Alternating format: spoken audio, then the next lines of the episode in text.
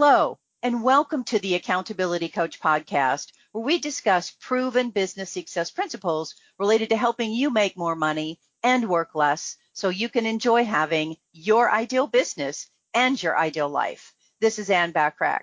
Today, we have a special guest with us who's going to share her very valuable insight and ideas about being even more time efficient as it relates to finding the best A-team player or players for you so you can accelerate the achievement of your goals. In 2017, Nicole Bandes founded Virtual A Team, a virtual services agency helping overwhelmed business owners who want to define success by the wealth of their lives, not by the size of their bank accounts. Nicole now walks the walk by working less than 20 hours a week herself. When she is working, she shares tips to work less and make more by delegating smarter. Welcome, Nicole. I appreciate you joining us. Thank you so much. I'm really glad to be here. Well, you know, I like to get right into the meat of things. So no matter how efficient we are now, being even more productive and better at time management is obviously something that we all need to work on to some degree. So how do we become even better delegators so that we're really only doing what we can do and can't be done by anybody else? You know, this is such a pertinent topic for us in this day and age, especially with the virtual world kind of opening up, and all of a sudden we have so many more opportunities to delegate to people that we never knew or had access to in the past. But one of the things that's sort of an interesting challenge around this is that we were never taught to delegate. In fact, just the opposite. In school, you were probably, even if you had a group project, it was make sure that you stay in your lane. Don't copy from somebody else's paper. Don't plagiarize. Don't do this. Don't do that. And so we sort of learned to stay in our own bubble and not to work with other people. So we never learned the basic skills of how do I give a project or task over to somebody? How do I get them to have enough information to complete something without them being mind readers? I mean, honestly, if we could be mind readers, it would be amazing and we would just nail everybody's project, but that's not a possibility. We'd be making a whole lot more money if it was. So there's some basic foundations of why people struggle to delegate, and not knowing how to do it is one of them. So the first sort of thing that I would suggest is learn a system of assigning tasks. And that system can be as simple as knowing the pieces of information you want to share. You want to share what's the big idea, what's the concept behind what this task is involving. If you don't share this information, the individual that is receiving it is not going to be able to think outside the box and troubleshoot if something comes up. So an example here might be if you ask somebody to go get your oil changed, and you simply say, go get my oil changed. That's the task. They don't know that you're driving a super high performance sports car. And when they get to the dealership and the dealership says we're out of high performance oil, they're like, okay, well, just use whatever you got, because they don't know that the big picture is you want to take high quality care of this vehicle and make sure that it only has the very best possible. The next is giving them permission to make those decisions. So there might be some things that they're going to have to come back to you for, like, hey, they don't have this really high quality motor oil, but they do have something that is comparable, but it's an off brand. It's not the brand you usually get. Is that okay? You can let them know ahead of time, as long as it meets these parameters, you have permission to make that decision. And then the following is just kind of giving them the details that might be involved. We need to have 3 quarts of oil added. That might be way too much for a car. I don't know how much car it takes, but we might need, 3 quarts of oil added. It should be with synthetic oil. You know, it needs to meet these qualifications. And so give them as much detail as possible. And this is something that we often forget because we have all the detail in our head and we forget to get it out on paper, or we forget to share all of the detail because it's just natural to us. Does that all make sense? Absolutely, it does. And then in the meantime, hopefully they're actually taking notes, so when they have to go get the oil changed again, they already have the process written down. Wouldn't that be the best way to do it? Well, and the way to make sure that that happens is to let them know, what I'd like you to do is to document the steps that are involved here so that the next time I don't have to spell everything out to you. One mistake we often make is to assume, well, of course they're going to just document all that stuff so they don't have to duplicate it. Never, ever assume, because they might be thinking, well, this person is on a bit of a tight budget and they don't want me to go outside of the scope of what they're telling me to do. So therefore, I'm not going to take the time to document these things unless they specifically tell me to do so. So that could be one of those, adding the details to ensure that you're not assuming they're going to do something and they're assuming you don't want them to do it. Couldn't that actually be set into the parameters within the organization that everything does get documented and processes get created when they start working there, so everybody just knows that that would be something important to do? Is that a possibility? Oh, for sure. There's a lot of things that we can establish at the beginning and say, okay, here, whenever we do something new, we want this done, or we want it to be communicated in this way. And what a lot of business owners fail to do is take the time to establish those parameters at the very beginning. What we see a lot is that a business owner gets so overwhelmed that they are in a rush to hire somebody and just they end up, proverbially vomiting all over the person to say, just do this stuff, and they're not taking the time to establish these parameters or setting up boundaries or, getting them trained in a way that says, here's the voice of our brand, here's how we do things, here's our culture. They just say, please get this off my plate. I don't want to have to deal with it anymore. So that's one of the big mistakes with delegating and why we see that it doesn't work often, because it's too much too fast.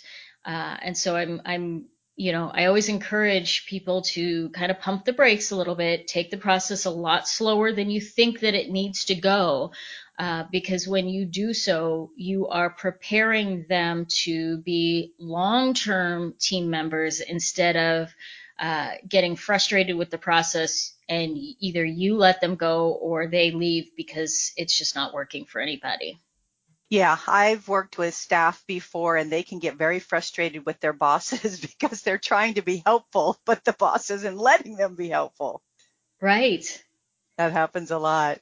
So how do we determine if hiring a virtual assistant versus a person in-house is better or not in today's world? I will tell you that in most situations, there is no reason why you cannot hire a virtual assistant. The exceptions would be if there are certain pieces of paperwork or physical things that are required for that to be touching, then of course you want somebody in-house. Or, and virtual versus remote, in-house versus remote, you can still have an in-house person that works remotely. So that's an option as well. They don't when we say in-house, that doesn't necessarily mean they need to work directly in an office of yours, but they could still be an employee. So the employee might be more of a necessity if you have specific hours that they have to work or specific processes that they need to follow to a T, and you want more control over what and how they do things. virtual assistants, freelancers, and contractors, as we call them, they are required by U.S. law to have a little bit of flexibility in what they do. So that might be a little bit of flexibility in their hours. It might be a little bit of flexibility with the software or tools that they're using. But because they are considered an independent contractor, there are limits on what you can control within their work schedule and that kind of thing. That being said, there's a lot of things that you can just say, hey, I want to work with an independent contractor, but here's some boundaries that I really do need to enforce. I need you to be available between 9 and 5, maybe not every single hour between 9 to 5, but I need to be able to reach out and connect with you. So there are certain things that you can work around that. But if you want that more control and that more authority over their schedule and their day and all those kind of details, then hiring an employee, whether it's an in-house or a remote employee, would probably be a better bet for you. Okay, that makes sense. And then what is the best way to actually vet an agency, for example, who's trying to find us the best virtual assistant for our business? So what should we be asking? What should they be asking us? What should we be expecting from them? What should they be expecting from us? Can you shed a little light on that? Yeah, all agencies work a little bit different. So some of them are going to match you with a VA, and then they're going to step out and not be directly involved in that process. Some are going to be a little bit more hands-on, where, you know, you can always go back to them and say, hey, this one's not working out, or I need to add another one. So what we find at Virtual A Team is a lot of our clients, they don't want to do the management. They just want to have somebody that they can go to and say, hey, I know I need a team. It's an intermittent team. You know, sometimes I'll need a graphic designer. Sometimes I'll need a website person. Sometimes I need an admin to do, bookkeeping or whatever. But I don't need any of those individuals for a full-time role. And I don't want to have to manage all those people. So they'll come to Virtual A Team or similar types of agencies because we specifically do the management for them. So it's really important to know what your limitations are, what you're looking for, what you do and don't like to control within your own business. Other clients are like, well, you guys wouldn't be a great fit for us because I actually want to be directly involved in every step of the process rather than handing something off to somebody and saying, you have authority to get this job done. You guys have the experience. Go at it.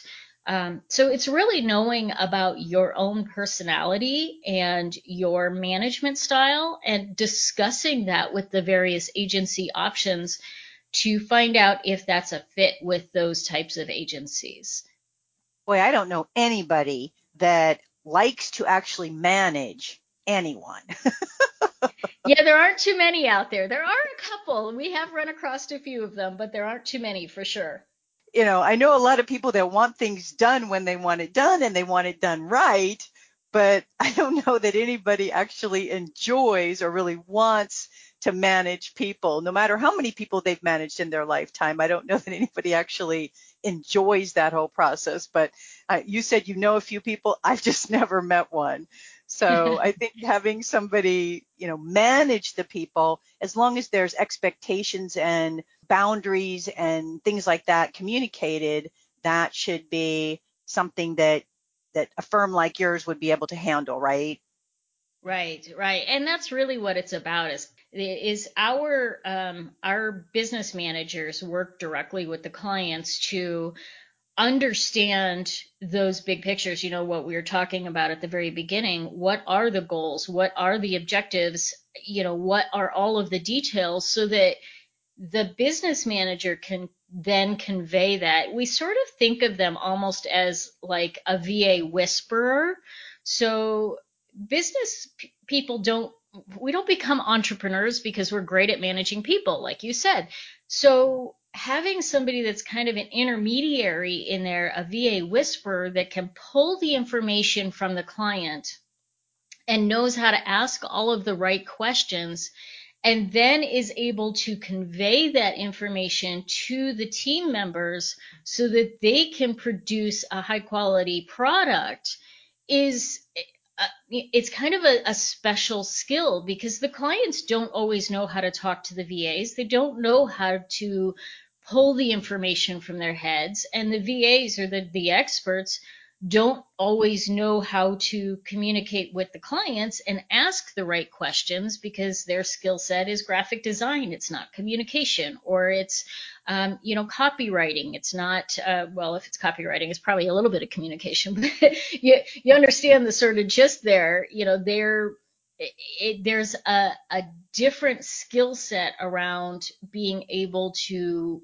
pull the information that's necessary from the client and communicating that effectively to the team members that are actually going to produce that information. Oh, that's got to be an art, because communicating exactly what you want probably takes a lot of iterations to go through, I would imagine. Yes, and having the patience to go through that. So a lot of times our business managers are going back to the client saying, this is the first iteration. If it is not perfect, that is okay. We need to start somewhere so that we have a good sense of what you're looking for. As an example, we have a client right now who we're working with creating a new logo design for her. She didn't have a logo from the start, and so this is a whole new world. She has no idea what it entails to create a logo. And we created like 5 or 8 very rough concepts for her. But we communicated to her, these are just rough concepts so that we can get a sense of where your aesthetic is going for this.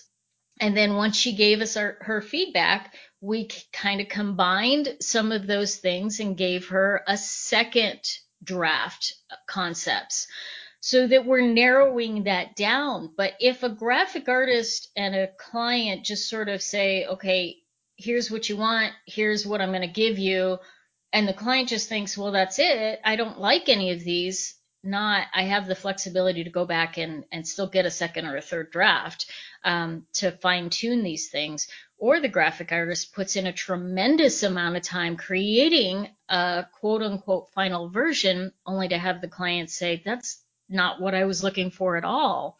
There is a process, and our virtual business managers can help that process along for our clients so that they are put at ease and they understand what that process is supposed to look like.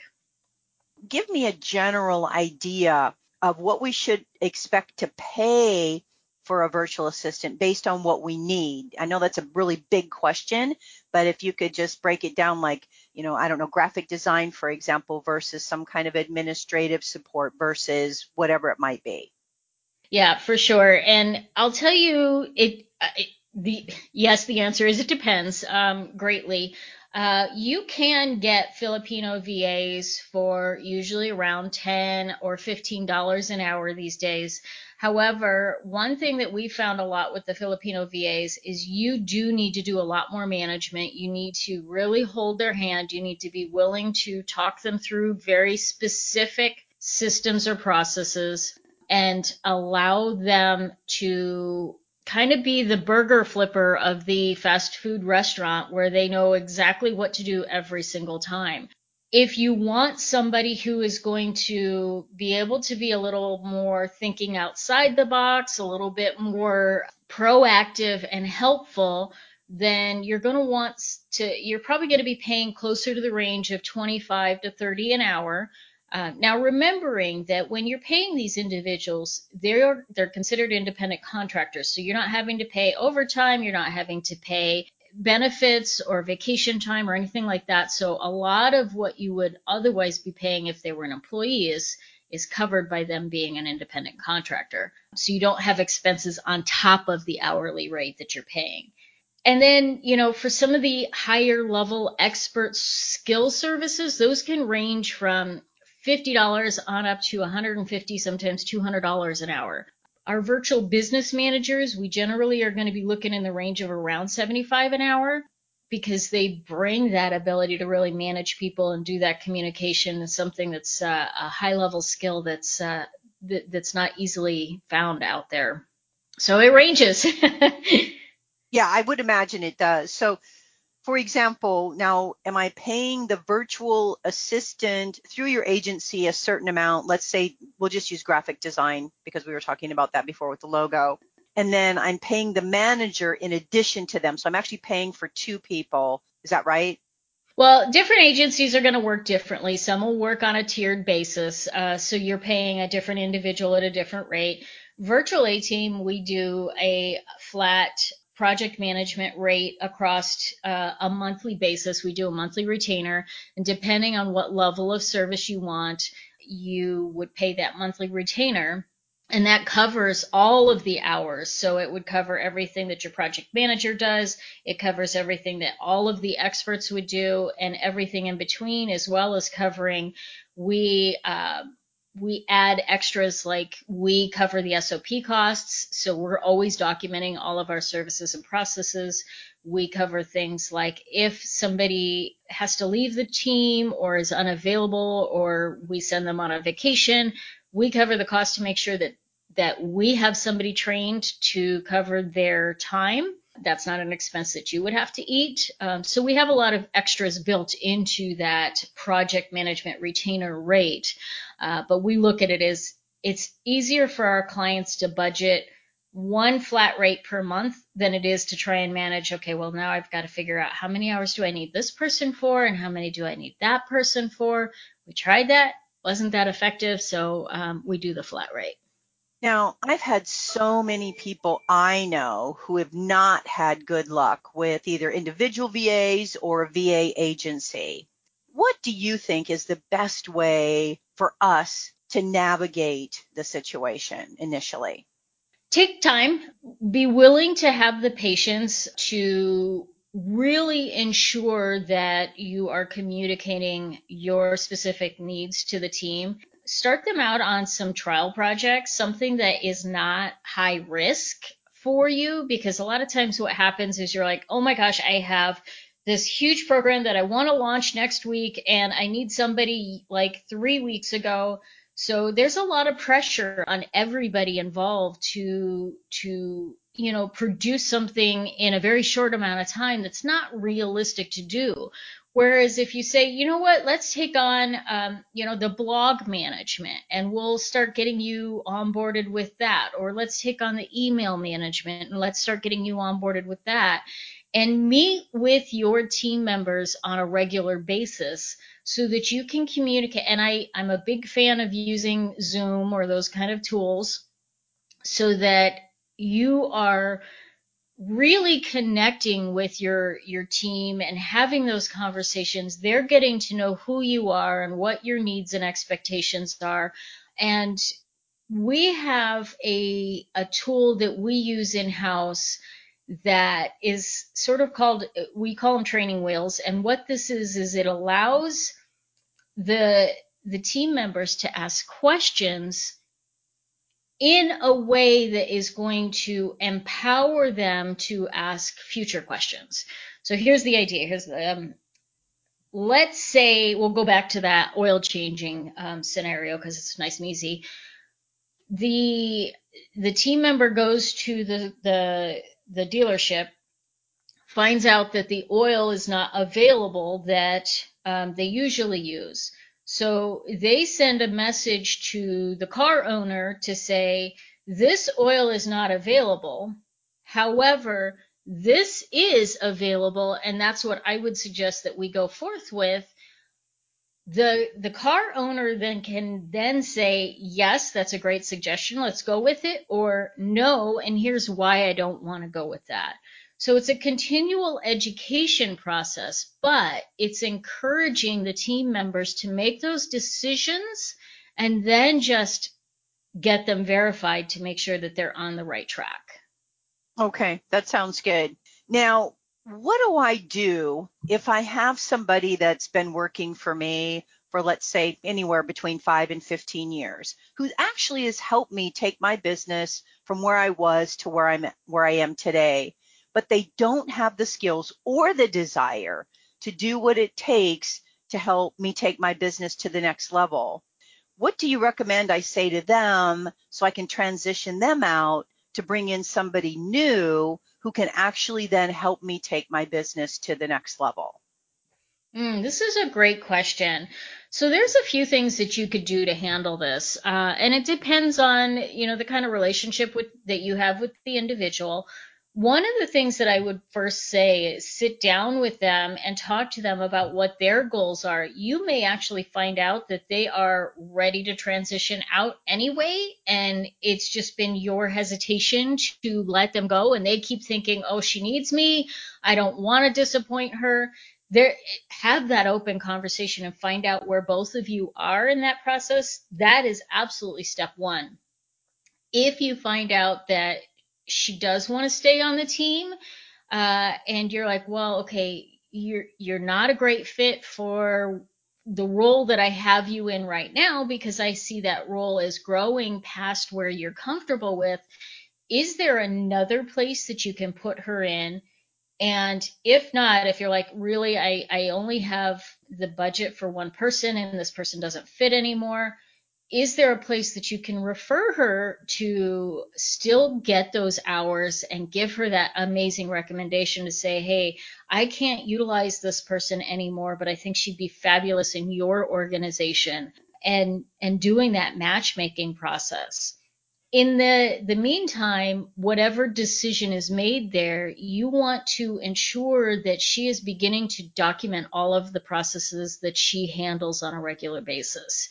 So, and this can be as simple as using tools like loom.com to record what she's doing as she's going through them, and then creating a spreadsheet that says, okay, this is what this process is. Here's who handles it. Here's the area of business that it covers, so that everything's documented and then can be handed off to somebody else a lot more easily than having to bring somebody in and train them completely from scratch.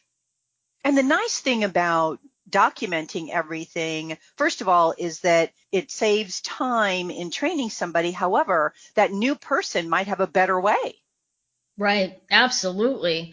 Yeah. I mean, the number of times that even myself, I've been hung up because I didn't want to hand off a process to somebody else because I couldn't figure out, well, I just can't figure out how this is supposed to look or how this is supposed to work. And so I wouldn't hand it off yet because I had to resolve that. And then I handed it off to somebody. I'm like, you got to handle this because I can't anymore. And they're like, oh, this is easy. Here, we just do this, this, and this. And it's like, oh my gosh, okay. So note to self, my brain just doesn't function that way for this particular project or task. And somebody else's is probably a genius on this. So don't hang on to it so much. I know that's a little bit of a tangent, but absolutely, there's so many opportunities where other people can do better than we can, and we have to embrace that idea. We do not know everything, and let somebody else do it, because there is a good chance that the things that we hate doing, somebody else loves to do, and that's just their zone of genius. Yeah, and even things that we're used to doing, we're maybe not as effective as we could be with maybe newer technologies or things that might come up that can help us do things a lot better. Our time is obviously really valuable, and we really should be only doing what we can do and can't be done by anybody else. So I think you have some kind of a tool or resource that can help people figure out how to outsource or what to outsource, or can they afford to outsource? Right. Yeah. Yeah. We have a great tool on our website. You can go to CanYouAffordToOutsource.com. And this is just a super handy way to figure out what can you afford, and are you really ready to start outsourcing and getting some of these things off your plate? Because there is a little bit of a mental shift to it, but it's also knowing where you are in the business process. So you can go grab that tool at CanYouAffordToOutsource.com, totally free, of course with a sign up, but you can unsubscribe at any point in time. That's the beauty of technology. But it'll give you that head start to know where you are and what you're ready to take on. I think that's really great. And the reality is everything we don't like to do, don't want to do, shouldn't be doing, should be outsourced to somebody else, because that mainly gives us more time and more bandwidth to do the things that we only can do and can't be done by somebody else. Yeah. And let me tell you, there is nothing that you will never get back besides time.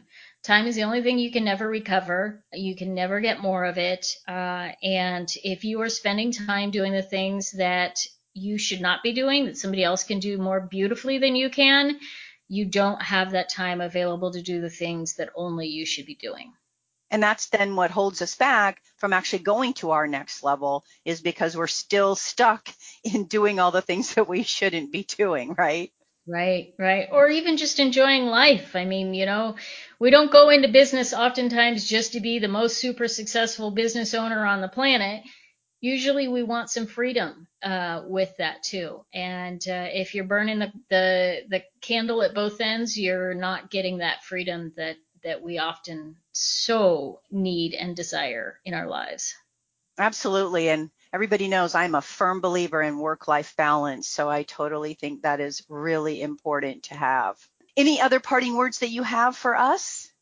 Don't wait. The moment you realize that you are so overwhelmed that you need to get some of the stuff off your plate, you are already behind the 8 ball. Do this before you feel too overwhelmed. You will be in a better place to have better success if you do. Couldn't agree with you more. Well, Nicole, I really appreciate you spending your time with us today. Thank you so much. I appreciate being on the show. Well, my hope for our time together with Nicole is that you got value and an idea or two that will help you be even more successful professionally and personally. Feel free to share my podcast with others, as it can be found on most podcast platforms and in most English-speaking countries, and of course at accountabilitycoach.com. And if you'd like to get a short daily fix from me, subscribe to the Accountability Minute, which can also be found on most podcast platforms and in most English-speaking countries. And if you want more proven business success resources and tips, subscribe to my blog by going to accountabilitycoach.com/blog. And always remember to aim for what you want each and every day. Until next time, make it a great day, today and every day. I appreciate you listening.